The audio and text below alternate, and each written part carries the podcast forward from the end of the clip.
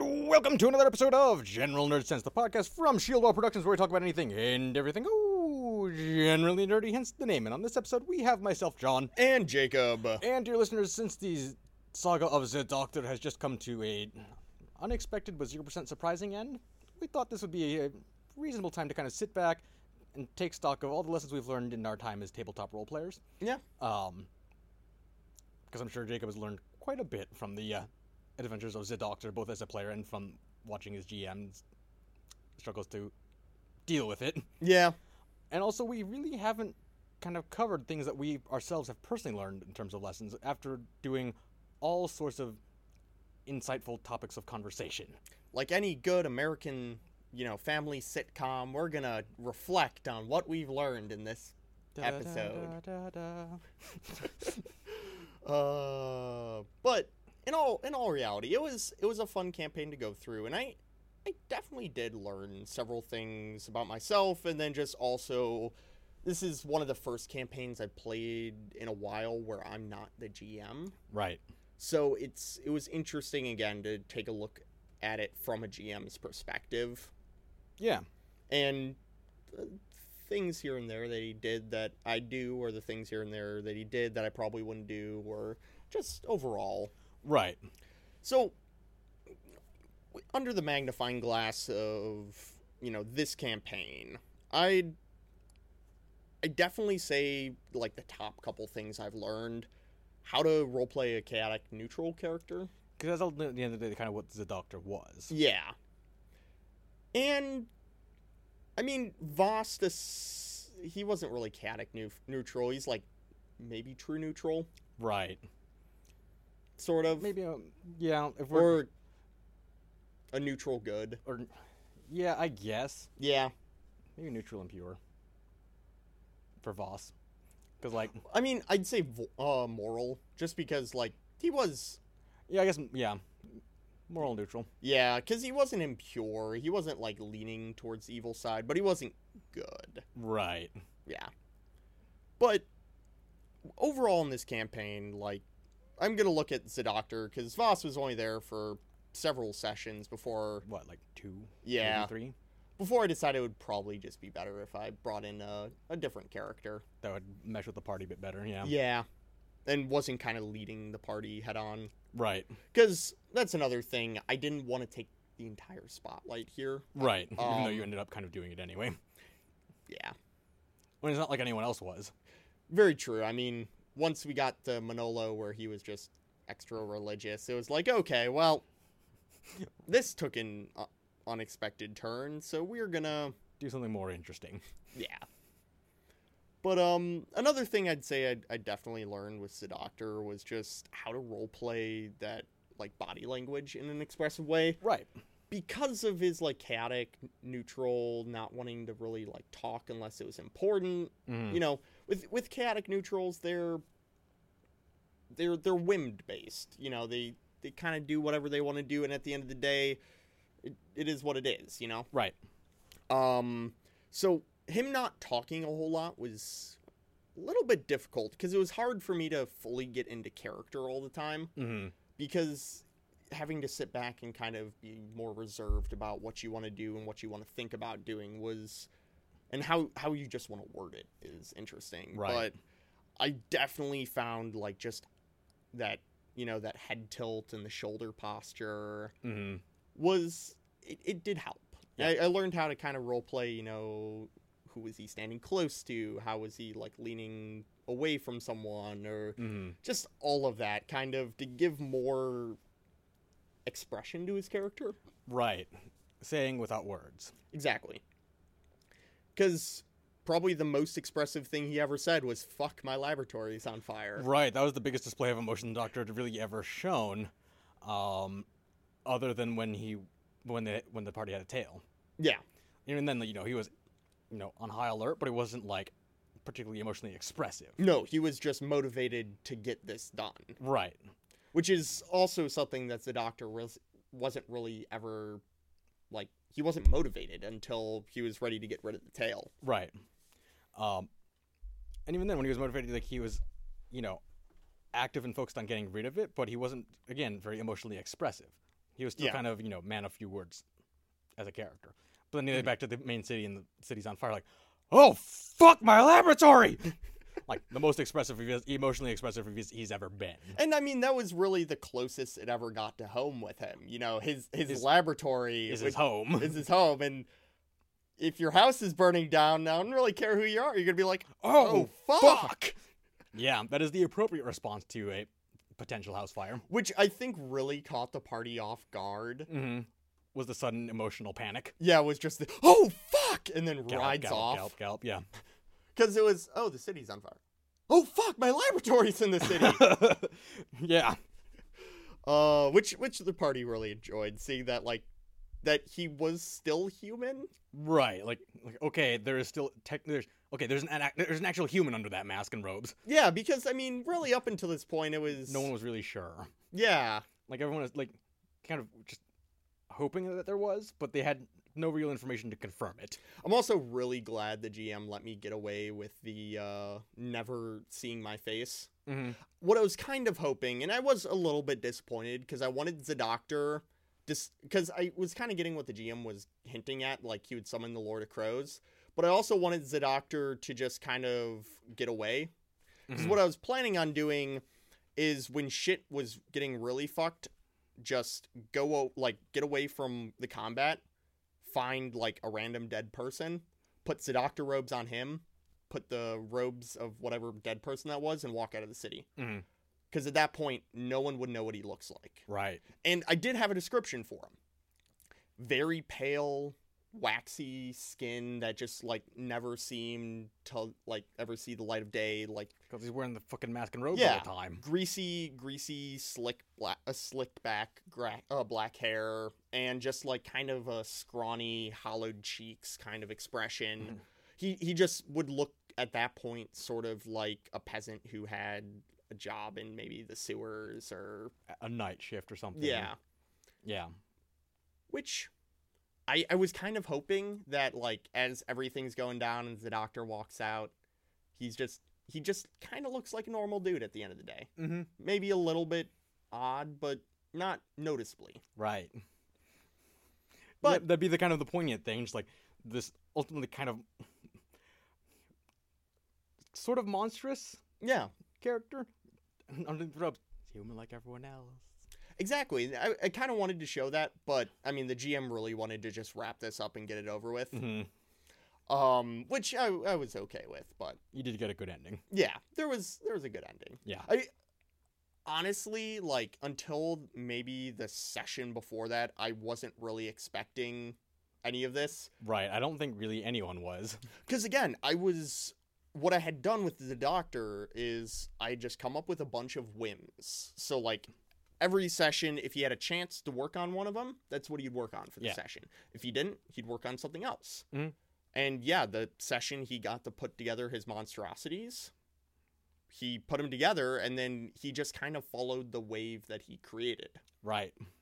which at the end of the day, yeah, it ended up doing something evil, but all his intention was really to It build, was a diversion. yeah, like build up those monstrosities, and he just kind of got carried away in the moment. Right. I don't think we talked about this on the last one, but uh, one of the things I did want to say was, you know, as as he was going into the square, he had his lab, like his white uh, doctoring robes on and Mhm. his white doctor mask, and he was kind of conducting things with his doctoring stick, like a baton, uh, Right. conductor's baton, and Yeah. it was it was a fun moment because the party at that point was like holy f- because they weren't expecting it Right. until the moment i unveiled them they were like i don't know what i expected it wasn't that but it makes sense Well, the dwarf like was that everyone's just objective response, uh, like out of character response, Yeah. just like, yeah, not sure what I expected. Wasn't that, but also not surprised. funny enough that kicked everyone into high gear for roleplay because they were like we weren't expecting that but we're loving every second of this story right now Mm-hmm. it's like holy fuck shit just got real Yeah, I'm sure your GM was rather furious that I was the most interested in the story they'd ever been. was a part that he had no hand in creating. I mean, as a GM, like giving your players the tools to create that story. Right. I mean, Sure, E- he, even he the created the GM setting and all Yeah. that sort of thing, all the context, but like he himself didn't craft the details. I think the GM was more annoyed that he had a more plausible ending for the story now. Mm-hmm. Because it was just going to be Right. like, oh, you saved the day. We did it, Patrick. We saved the city. Right, it's in flames, crumbling. Building falls down. But now it was like, holy shit, this is this is a climactic ending. Mm-hmm. Now, it, it, it was fun. I, I do have to admit, like the, it was fun being a player again, getting to play in a party, practice my role playing, Mhm. and make that character. Um, from like the player seeing the GM perspective, there were, I mean, that alone probably got me to be like, okay, maybe I should homebrew just a little bit less Yeah. because I don't get me wrong, the GM had great ideas for homebrewing and like great rules that he'd build, but he just like you know when you're an artist, you never like are satisfied with what you make. You're like I could, I could always change that, Just the con- constant refining of things. And and I was like okay, and and that's one thing I never like I'd homebrew, but it would be rules here and there that I needed. not an entire system. Yeah, so I think that like kind of set me off of homebrewing an entire system because like yeah, I don't have the time nor the motivation to do that. Mm-hmm. And there are so many systems out there that just give you the building blocks anyway. Yeah, and Like you can just take that system and just kind of tinker and refine what's in it already. and I think like also just kind of the it, it wasn't always coherent with like how you could progress your character. and Right. It was just like, okay, we've kind of been playing the same characters for most of this game without like Any real Much- growth yeah. or leveling up or whatever. When and when most of your growth is just buying things instead of XP. Right. It's like, well, yeah. So I am excited to go into a D&D 5th ed cuz all I've really played of D&D is uh, 3rd and 3.5. I feel like that goes for a lot of people. Yeah. I mean, it's kind of largely glad that 3.5 is the best one. Yeah, and I mean, there's still it wouldn't be our campaign if we didn't have a little bit of homebrewing, but this time it's only characters, like character classes. Right. And the ones we're using, we aren't making up on our own. We're going off a website that has it's it's the one of the D and D wikis that has like community characters that people have built to be pretty Balanced. yeah yeah. Reasonable. So, and with that as well, I I now this after doing the Z- the doctor, it's like okay, Time to adjust the karmic balance. yeah i i did a pretty like horrible character i want to do a nice character now Mm-hmm. It's going to go a complete opposite direction just to keep all of my friends guessing. yeah and another thing uh with the doctor just due to like kind of his character i didn't have a whole lot of backstory for him Right. because really nobody knows who he is they don't even know what he looks like That was kind of the point.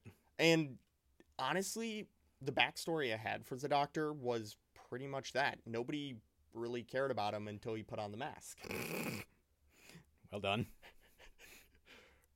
nobody nobody cared until I put on the mask. But really, though, Yeah. And like kind of pulling back the curtain, all his character backstory was was he lived a pretty normal peasant life until there was a plague and they needed doctors and you know, going from whatever menial job he was doing, became a doctor and he's given power and as a lot of people do when they're given power, there were more. they want more but they don't know what to do with it. Right. Which The answer is not that. yeah, Not not what the doctor did. Not what the Exactly. doctor did. You don't do it. If you don't know what to do with for power, just think, mm, well, I'll definitely, I shan't do what the doctor did. yeah. That's step one. I shan't do that. I mean it And may go from there. it made for a good chaotic neutral backstory Yes. of you know it's this man who doesn't really know what to do with power But he's got it. but he's got it He's just, doing whatever comes to his mind mm-hmm. yeah. At that point, in that kind of context, she's like, well, almost no surprise the campaign ended the way it did. yeah It was just going to keep spiraling and spiraling and spiraling until it got to that point. yeah now also i did learn how to surprise the gm with another ending i've never been quite able to do quite what i did where it was like play uh player 3 has entered the game He's like, what? Because even the DM at that point, because it wasn't until like really quite at the end where I was like, oh yeah, while while like you know the Two forces harbingers are, vi- are vying for the city. A new challenger approaches. you know while, while the harbingers are doing this i just want uh kay to raise some dead just for the hell of it and then it started to spiral the dm was like i expected nothing and I'm, yet i'm still disappointed Right. Hmm. Yeah. Um, now, I did learn with that little backstory how to try to kind of roleplay him as a complex character. Right. Because a lot of times, what I do with characters is I will try to sit down and I'll go from an idea and then I'll kind of add just more and more and more as I keep going. Whether or not, like, I have, I have maybe a page of backstory worth of material by the time I start playing the character and have it expand as I go on. hmm I, I mean, I do try to keep it coherent, and I do have GM approve things, but I role playing with little backstory. I I was still trying to make him a complex character, not make him Right. two dimensional. Right. And I, I kind of fumbled at first because at first, really, all he was doing was kind of being that lol random character, which I didn't want because I hate that my you know when a character is lol random. I Mhm. wanted him to be more complex. And that's when I came up with the whim system and also just make him seem not like a brick wall. Right. Have him actually have expression when he's talking to you. Make him seem like, you know, he actually does care about these people he's been with, sort Right. of. In his own way. Yeah. You know, just messes up their names every once in a while to make sure they don't think he cares. Right. I did that with Manolo hmm uh, which which was funny. But overall, like, I don't know. Zadoktor was a fun character to play, but he- I don't know. I, I didn't like the full chaotic neutral. Yeah. I I didn't find it as rewarding for his character. In terms of character growth. Yeah, Yeah. which I mean, at the end of the day, is just kind of chaotic neutral. Yeah. Like, unless you're going to chaotic good, if you're staying in the chaotic neutral, I mean, you're not really going anywhere. right. which I don't know was it was good from a role playing perspective. Just as something completely new that you hadn't done before. I did find out with Voss though that not being able to do combat is just something I In a party that's kind of, you know, party slash campaign that's going to have a lot of it. and and that's the thing is like this GM he puts combat missions in there because we all like combat missions but very few people have combat centric characters Right. which was when I came in with Voss was just like ah shit I'm part of the problem Mm-hmm. Yeah. So having character at least be semi uh, competent in They can at combat, least hold their own. yeah. Like even the doctor, like he wasn't combat focused, but he could still heal people and also come up with random things. Right. I did enjoy role playing Voss purely because it was like I could just talk and talk and talk and talk and talk Yes. because I, I had that voice for a while. You know, it's the Voss voice. It's always what I make fun of when I'm in Chicago. I'm, I'm from Chicago, guys. Yeah. So I've, I've had that voice forever. And, like, with that, you can just kind of keep adding on things and just, Right. like, kind of do that spiral out of control with that, like, city gangster sort of voice. Sure. But it that not having the ability to do combat did kind of hurt. Yeah. It's a bit. It's a bit much of a handicap. Yeah. Like being, it'd be one thing to only be good at a certain kind of combat, but to not really be good at combat at all. In a campaign where that's happening, where combat's happening a lot, well, maybe rethink that. I know the next handicap I'm doing for my next character for the, his upcoming campaign, illiterate, Yeah. which I think will be fun for the sole reason that most medieval people couldn't really read and write that well, Mm. and you know it's it's not going to be that difficult because as long as I can talk, which you know most medieval people could, Mm. he can talk, he just can't read or write. He's Right. been a soldier for his entire life, so. Yeah. That reminds me of the uh, Vermintide character Marcus Gruber, the, mer- Mhm. the Imperial Mercenary. When you're going through one uh, one map, one mission where you're in a wizard's tower, come through the library, one of his random dialogue questions is like, "Ah, books. Never did trust them, never learned to read. I don't trust books or anything written on paper. c- just because he's a soldier, he didn't need Yeah. to trust anything written on paper. Like he can trust the swing of a sword and his comrades at his side. That's all he really cared about. I never did learn to read. I don't trust books or anything written on paper. Yeah. S- So I, I've decided to keep my handicaps a little less like group hurting because at the end of the day, not being Have them able be to do, personal handicaps, not party handicaps. yeah, because at the end of the day, really not being able to fight is more of a group handicap than it is a personal handicap. Mm. That with Voss though, that really did teach me to think on my feet of ways I could fight but not fight. Right. So, I mean, the horse scenario that spiraled out of control, but it was a good idea. Release a large animal who's like skittish Right. Long And as it'll, it'll panic in a small space. th- yeah. that there's also fighting and loud noises going on. Right. I mean, it On, technically on worked. It just- paper, It, on It paper, worked. it was a good idea, and technically it worked. It just got away from you. exactly. So, um, but also like just his character overall with the fights and the stuff he got into, he was always just on his feet thinking, which I did kind of like and kind of brought into the doctor. Yeah. Which was like, what if I do this? Yeah, improvisation's a good thing to have in a character. Yeah. And sometimes as a role player, you kind of need to anyway. Mhm. Whether or not it's something your character would necessarily do, is still something that you will probably end up needing to do in character regardless, just to progress things along.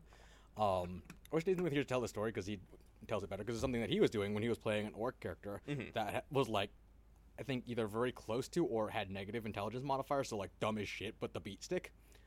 Um, When when there was the they were coming. The party was coming across riddles, but it was one wasn't the situation where the GM's like, "Okay, roll, see if you solve." Like, no, the GM wanted them to actually solve the riddles, and none of them knew it, knew the answers, but he did. So he's like, "How do I say this in character in a way that isn't metagaming or game breaking, whatever?" Um, and one of the riddles, like the answer was water, and she's like, "Chicken's canteen." He's like, "I'm out of water." Door opens. Next one, the answer was you know the letter E, and she's like, just, "The orc's bored," so she just start going. "Ee!" Door opens. All stuff that the orc would do in character yeah just to progress the plot because the f- rest of the party didn't know how to progress the plot. exactly and having that improv is it's fun to do Yes. because you're like okay I, I know I can do this but I can't do this with my character how can I make my character do this Right. In a way that is in character, that isn't metagaming, that isn't directly trying to address the problem that's being that the character is being presented with. yeah I mean I guess like the first taste I ever had with that was when uh, we were playing that Dark Heresy game that I first played with a group of friends in college. Because what had happened is, group of fr- one of my friends was like, "Hey, you like 40k, right? You know a fuck ton about it, yeah." This is GM I know who's running a Dark Heresy campaign that he invited me to join. I could have you come along too. It's like, oh fuck yeah, Yeah. I haven't played D and D in Hot minute. Years. Yeah. so, uh, in that one, it was the situation where the psyker tried to slam a door and summoned a demon. Tried to slam a door, but opened a different one. Yeah. So now we had a demon, and after we had killed it, we still had all the hobos in the building. I'm like, you know what? Fuck it. I'm just burning it down. We're in a bad part of the city. No one will miss these people. A homo, uh, Hobo. sorry, a hobo. pff, Fuck. Wow, Jacob. I can't. s- I can't word speak tonight. Well, This morning. it's It's morning. It's night for me. That's a good point. Yeah. But regardless, uh, all these hobos in the building, I was like, fuck, I, you know, if I let them out, I'm gonna get like we're all gonna get screwed because they're all gonna tell everyone that there was a demon. And what do people in the Imperium? Not like other people, not like their citizenry doing. Yeah, And Uh, so it's I talking mean, about demons. modern day, like a hobo comes up to you and says, There there was a is a demon in the demon. warehouse. It's like, okay, I'm sure there was, buddy. All right, moving along. in the 40k though, there was a demon in that building. Oh, fuck all kinds of duck. Right. Not because there's a demon, but because one of the citizenry knew that demons exist. Also, because the Inquisitor. But also because there was a demon. Also, because where there's demons, there will be the Inquisition, which in that Yeah. case was also correct because we were part of the Inquisition. Yes, so the panic wouldn't be it wouldn't be wrong in any regard. Oh fuck demon, oh fuck the demon the citizenry knows about demon, no fuck the Inquisition will be here. yeah. All of these are correct responses to things that are actually happening. Yep. So I, I just burned down the building, and everyone's like, "Why'd you kill all these innocent hobos?" And I was like, "Because they They're saw- gonna blow our cover. they, they're gonna blow our cover, and also you know that's what a good Inquisitor does." Mm-hmm. Yeah. I mean it is. Yeah. I mean that that camp No witnesses. that campaign campaign like solely taught me though that D and D groups are finicky, Yes. and that is or they can be. they can be. And that one, like after a couple sessions, just kind of fizzled out, Yes. which it happens. it happens, and it's it's always sad to see, you know. Mhm. But at the same time, it was like, well, I guess I'll have to go DM my own, Right. It's like and that's and that's what honestly got me into D and well, like just being a GM or DM, you know, it's I'll GM Oh, my own. Well, this ain't gonna work. Then I'll start my own adventure with blackjack and hookers.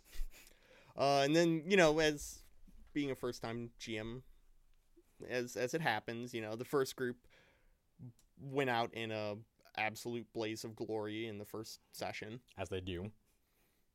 Did I ever talk about that that campaign? Oh, Yes, Okay, I believe so. Yes. and that's when I learned, you know, I needed to have a set of rules, and if players don't know the rules, they get the rules resent to them, because in every like folder, because I do all my management on Google Drive. I, Yeah. I love Google Drive. So I always have a folder wh- where I'll send my players for the roles or, you know, if they need a character sheet. Mm-hmm. But in there, I always have the list of rules Right. because there's rules. There are rules. And, you know, if, And if, These character, aren't the rule book rules. if, if a character breaks those rules, they get a warning. If they keep getting warnings, then they get more action. Mhm. And if that doesn't work, you know, It's like okay, thanks for playing. Get out. Yeah, so like making players uncomfortable or just like things like sexism or racism or like if you're being an asshole to the other group's like party members, which that dude was being uncomfortably sexual with someone, I was like, okay, no, this is Hard stop to this. Yeah. yeah. Which I, I don't know. I I'm I'm not happy that it happened. I'm glad I I got to learn from it though. Right. Like it wasn't ideal that it happened, but you did pull the silver lining out of learning from it. Yeah. Which a lot of times is y- you fail a bunch of times a lot in D&D trying to get things right, but once you get them right, You get them right. you get them right. Yeah. And it's not as hard after that. Right. Yeah, and it is kind of a bummer that you needed to have a rule set like, hey, don't make other people uncomfortable with your role play. Yeah. But But I mean that's just that's how things are in general. Like right, but like we can. One of the rules shouldn't be be a decent human being. That should just kind of be a given anyway. that's literally the first 3 rules of my rules I think are just don't be a dick. Don't be a dick. Don't make people uncomfortable. And thirdly, don't be a dick. I can actually pull up the rules real quick. I mean, yeah, well, why not? Because stuff It's- we've learned. Yeah. Um, I'm towing the edge of the soapbox here. I'm going to try to stay off of it because it's a conversation for a different day. yeah. But at the end of the day, when it comes to, especially when it, like, kind of new, groups where everyone is, like, familiar with each other, but it's kind of first time playing with each other, you know, there's unknown elements, whatever, that sort of thing. Like, I feel like these are rules that should be in place anyway. If there's m- two or more people who already know each other, it's like, okay, let's set some ground rules up. And I mean like And also, it should just be a r- thing that groups make me do a better job of as a whole, because you can teach people to be better and decent human beings on tabletop role playing settings. You won't need to teach people to be better and decent human beings in tabletop role playing settings. Yeah. So my rules. I, I I went uh Bill and Ted's excellent adventure on this. Be excellent to each other, so don't be a dick. Yes. Two, GM's word is law. Mm. Three, the campaign is intended to be played as a cooperative game, highlighting the story's path of adventurers. To that end, characters should generally agree on actions taken by the party as a whole. Characters may not be perfect, but are generally assumed to be the good guys. Right. They are the da- uh, big damn heroes, and although they may make occasional bad decisions, they They are- don't try to make the world the worst place. Right. I mean, there are there is exceptions to that, Sure. but I mean, Right. If the party alignment is generally on the evil side of the spectrum, well, I mean, Mhm. the whole goal is to make the world a worse place. Yeah. no cheating, be respectful of others' choices, pay attention, which was not necessarily the character that was doing the bad things, but I noticed people were on their phones. And We have said it once, we'll say it a thousand times until we are blue in the face. If you are in a tabletop role playing setting, put your goddamn phone down. yeah, and like that is just if you must ha- be able to know when your phone is going off, put it on vibrate. and then if you bu- if it buzzes, check. If it's not an emergency, put it away again. Yeah. And I don't know, it's just a respect thing. Like everyone here is sitting and playing, but but you know, we're trying to have fun. Mandatory fun. Pacing, pacing, pacing. Um Rate of play, rate of play, rate of play. on top of that, you know, no negativity, no metagaming. I I put this in and I should practice what I preach more, but no quotable media. Yeah, it's hard though. It, it's it really is. I try to keep at least the quotable media, you know, like relevant sort of, but not like saying this was huge when Rick and Morty was out, but wubba lubba dub dub and stuff like that. And Yeah. I was like, oh god, if I have to hear this one more time. Mm-hmm. Um, you know, be clear about in-game talk versus out of ga- out of character talk. Um, no in-game talk without the DM knowing, which it it sounds weird. Like if you're passing a note to another player, Mm. whatever that note is passing, um, you know, the DM should know about it. Right. Now, th- this isn't like a huge controlling thing, and I'm not going to stop people from passing notes to each other because party members do need to talk to each other, like without talking to other To characters. the rest of the party, right? But you know, CC the DM on- in on it. I learned that from the previous campaign I was in, where like two of the players were passing notes to each other, and the DM was like, just whatever. And then, like, I heard from one of my friends afterwards that it was something really weird and stupid. I was like, about what their characters were doing. I was like, Mhm. no. Mm-hmm. I'm, if, if this happens, I'm going to just nope. none cut of the head off right away. None of that here. I thought we were here to have fun. Yes, but not like that. No Calvin balling, no making up rules on the spot, Yeah. and uh, don't be drunk. Yeah.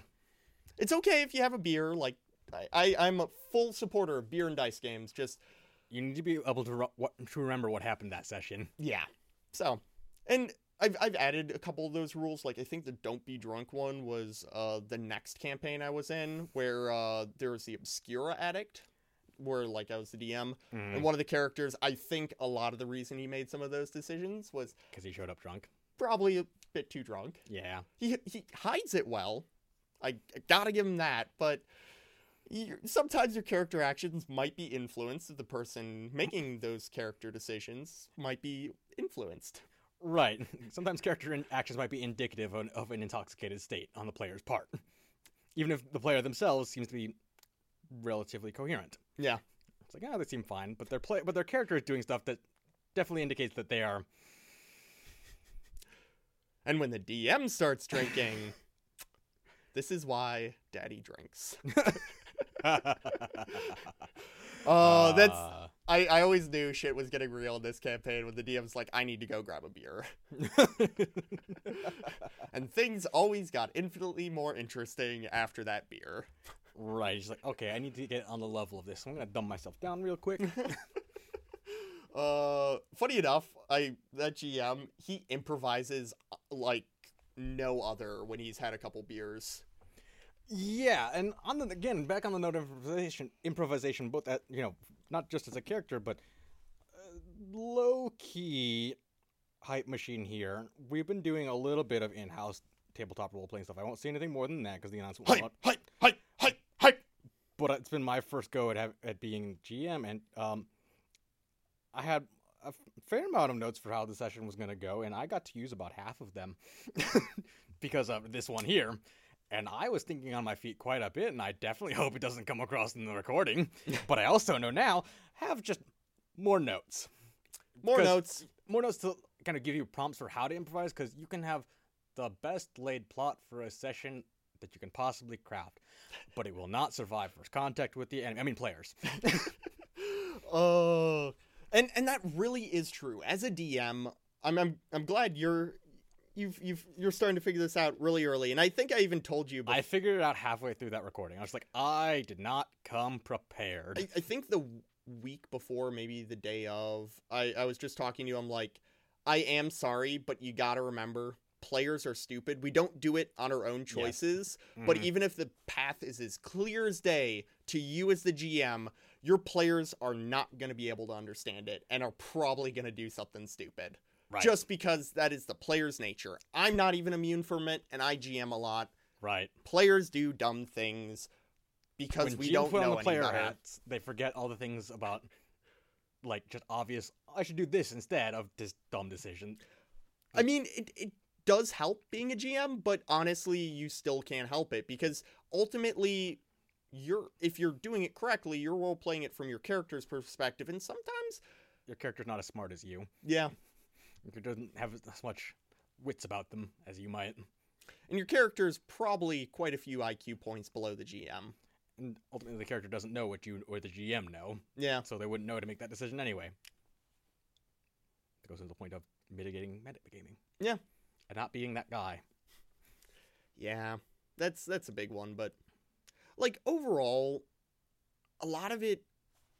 Of, of the things I learn are just like small things here and there that I kind of add to my library of Mm-hmm. okay, I, I need to do this when this happens, and And I had a little bit of that, but I needed way more of that. yeah, it's it can be hard to like, and it honestly, it's at the end of the day just experience. Yeah. But Um, other things I learned with the doctor. Oh well, this isn't so much the doctor, but with Voss, I learned a much better inventory management system. Oh, yeah? where I keep a record of all my transactions. so, and what I do is I always make my character sheets in Google Google Sheets, which is more or less just Excel. Yep. But with that, I just every time I buy something, I say you know minus whatever currency for item, Mm. which actually I found is super helpful for helping you remember things that happened. Because a lot of times it's hard to brute memorize what happened, but if you're like, I knew I bought something, right. okay, I bought this. Okay, I did this because this was going on. It helps. And Yeah. also, it's a much better way to keep track of your inventory. Mm. And in that, so it's just almost like a kill feed in a game. I do like minus this. If I like used an item, minus this, how much money I gained this, then I put that in my inventory. right. Helps me keep track of things so much better because I'll be like, how the fuck did I get this? Where, where did this even come from? Also, what is this and why is it faintly glowing and humming? Should I even be touching this? Yeah. Like, I pulled it out of the bag of holding and it was just there. Like, is this plot important? Like, should I not be touching it with bare skin? Doesn't seem to be affecting bare skin, but should I not be doing it anyway? Uh, like, is this something that maybe I shouldn't be touching? Like, is it going to start exerting its will over me? Should I not wear this? on a on a I si- found this amulet. Should I put it on or will it then be wearing me instead?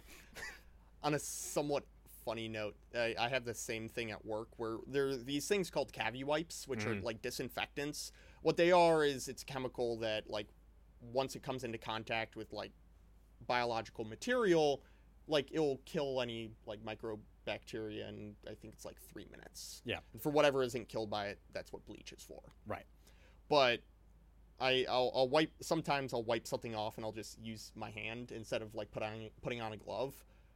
And the the look on nurses' faces when they see me having like wiping something off with a cavi wipe when I have no glove on, they're just like, Horrified.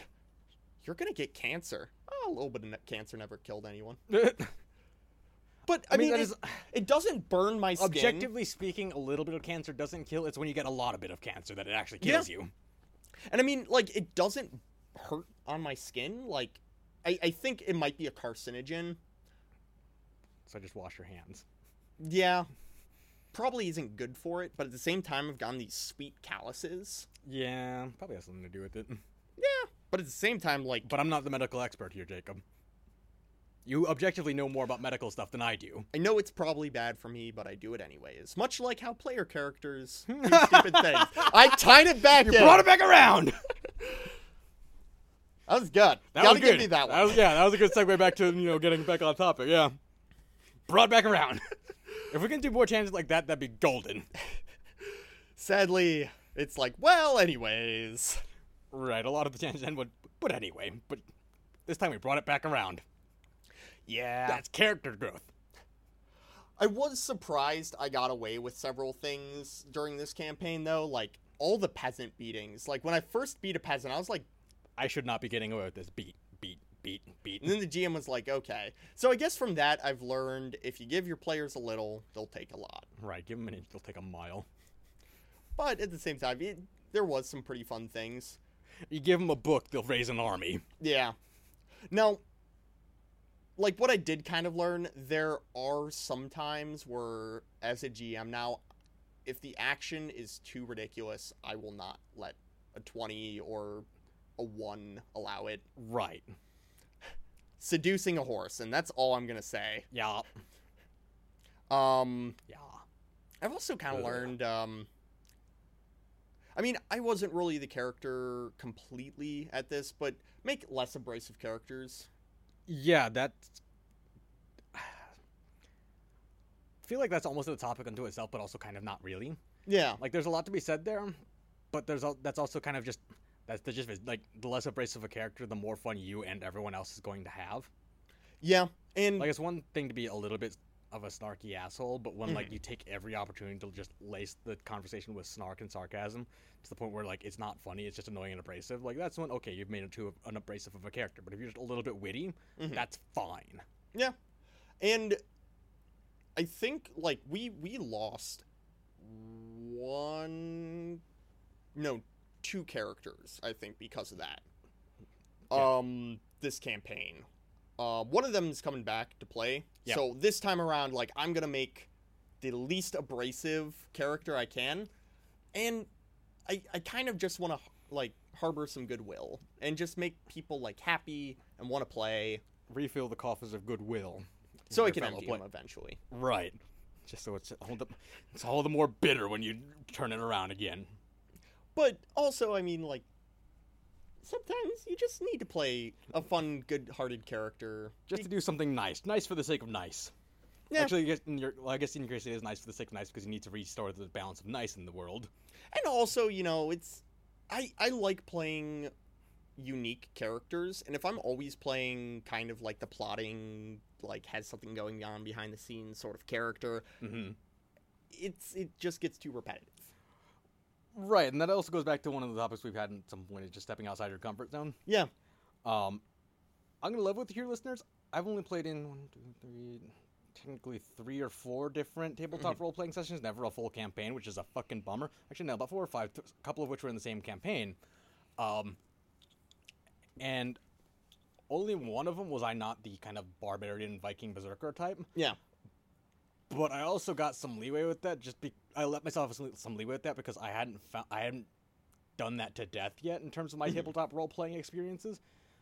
Um, like I played the Barbarian Berserker for one session, then someone else took over for a different setting. We did Dungeons and Dragons for or Pathfinder for one, and then when noth- next one was um, uh, World of Darkness or something like that, the vampires and werewolves and like that modern society, and they had me as like a like biologist of some sort. I wasn't a combat character at all, and I was bummed about that because I liked being a combat character. And there was one of those ones where like you know they handed out pre-generated characters for everyone. You know they wanted everyone to Mm-hmm. have the character that they had in mind because they had a story that they want to tell that requires these characters, and everyone was fine with it except for one person made enough of a stink about it that they got to do their super cool Zio samurai style Ah. character again for the umpteenth time. And I asked why, you know, I was just like, well, why can't I be the, why can't I be a barbarian berserker? It's like, because I want these two characters. I'm like, oh, okay. And I just rolled with it. yeah Like ultimately, I should have had. Objectively speaking, the new player should probably get to play the character they want to play yeah instead of the character who the person who always plays the character they want to play all the time. But I'm not bitter about it because it just get, it's like okay, this is what it's like playing a different character, whatever. I was just I And was it's just I was fun. just happy to be there. yeah and it's fun to play something different Yes. And one after that was someone did the same eight world doctors whatever. I was a, definitely a combat bruiser, Mhm. but I wasn't the barbarian. I was the um, pugilistic pit fighter with gi- giant, fucking enormous, like like the biggest human I could possibly would be with two fuck huge sawed off shotguns strapped to my boots, and that was my finishing move. That weren't, they weren't for combat. Those were that was for when enemies were down, and I stood on their chest and pulled it. Well, the barrels were pointed at their throat. It was an awesome finisher, and I got to fucking use it. and No one else knew that was my finisher. Only me and the DM knew it, and I did that, and everyone was like, "No fucking way!" And look, like that's when the party came in on me, like in this pit fighting thing, because they're coming to. That's how they're gonna encounter me, was save me from like an underground vampire pit fighting ring, and they see me do that finish. Like, who the fuck is like the team's like? That's who you're here for. And they're like, yes, yes. uh and I go back to the Viking thing. I was like, I'm gonna do this a bit more interesting instead of just kind of a um, bloodthirsty berserker type. I was like, yeah, I'm gonna be the kind of a Viking barbarian, whatever, but like more subtly into going to throw some PTSD into the mix, Mhm. and it worked. Drinking problems Yeah. instead of just I'm just kind of boisterous all the time. It's like no, I drink to forget. I drink to forget. I've lost two families. One that I was born to, the other one that adopted me, and fuck elves. God damn it, fuck those elves, Uh, I, and also fuck magic, just, just generally speaking. I'm, I, I'm I don't trust psychers. I don't trust mages because I played too much Warhammer. I see how badly it goes. I don't care. That's not how it works in Dungeons and Dragons. You can't unlearn me that. uh fuck magic. That's I. I think I'll be hard pressed to ever Play- fully play a magic character. Even though you kind of did on accident with the doctor anyway. He wasn't magic though. He had no ability to like cast It's magic. Not magic. It's medicine. but even that, like that, like magic is always associated with bad things happening to me. Demon Lord Crow gets summoned from magic. And, yeah. Guess it did kill you. Or no, Yeah. you died and then it got summoned. Okay. But it didn't happen to you. It happened because of you. But I've also had a psyker Do things. that caused a plague demon to get summoned. Ample amounts of flame it. Yeah. That's that's what I did. Just flamer. Yep. Fire. The cause and solution to all of life's problems. Uh, sometimes it's both the cause and the solution. That's what I've just said, Jacob. The cause, fire, the cause and solution to all of life's problems. Yeah. Sometimes you need to make it look like an electrical thing, though. Uh, Depends on if there's insurance money involved. Unsound business practice advice, courtesy of Shield Wall. funny enough, also my uh, GM learned this that he he can't do multiple gaming sessions at once. No. He uh, he had another group, and he's like, you know, honestly, my heart isn't in this group, Mm. and I don't have enough time to run two groups. Yeah. So he's now another player in another group, which I think is good because Now he won't get burned out on GMing. Yeah, it's as a GM, I the amount of work I put in, I don't think I could do two, more than one group. Yes. And GMs know thy limits. like you can be a player in multiple groups because that's relatively easier to get into mindset and to get into a singular character than it- Sure. like being in control of an entire world. Right. Yeah. And that group just pretty much turned into playtesting the new rules for his group. Turns out Other guinea group. pigs, yeah. So he's like, "You guys want to just play 5e and have someone who's good at 5e run this?" Yeah, sure. Done. So, Yeah. know your limits. Know your limits. I think that about covers what we've, Yeah. everything we've learned.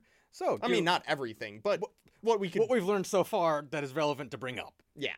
that we can think of on the spot five minutes before recording ah, 10 minutes whatever Yeah. point is more lessons to be learned and more that we haven't quite recalled because learning's a process and, th- and, pro- and takes up memory Indeed. and our memory's not very good jacob my memory's not Sometimes. It depends what it is. right A lot of it gets overridden with useless stuff. pretty much But anyway dear shield bearers we want to hear the lessons you've learned in your time tabletop role playing whether it's as a gm as a player or as a little bit of both. To share what you've learned in your time tabletop role playing, head on over to our Facebook page, Shield Wall Productions at facebook.com. Or head on over to our Twitter at the official SWP, whether or not you want to bring me any things you've learned or, you know, just want to shoot the shit and talk. More than happy to do that as well. Indeed, and wherever you're listening to us too, be it iTunes, SoundCloud, Stitcher, TuneIn, wherever. Do not forget to subscribe if you're not subscribed already. And until next time, we shall catch you later. Doodles.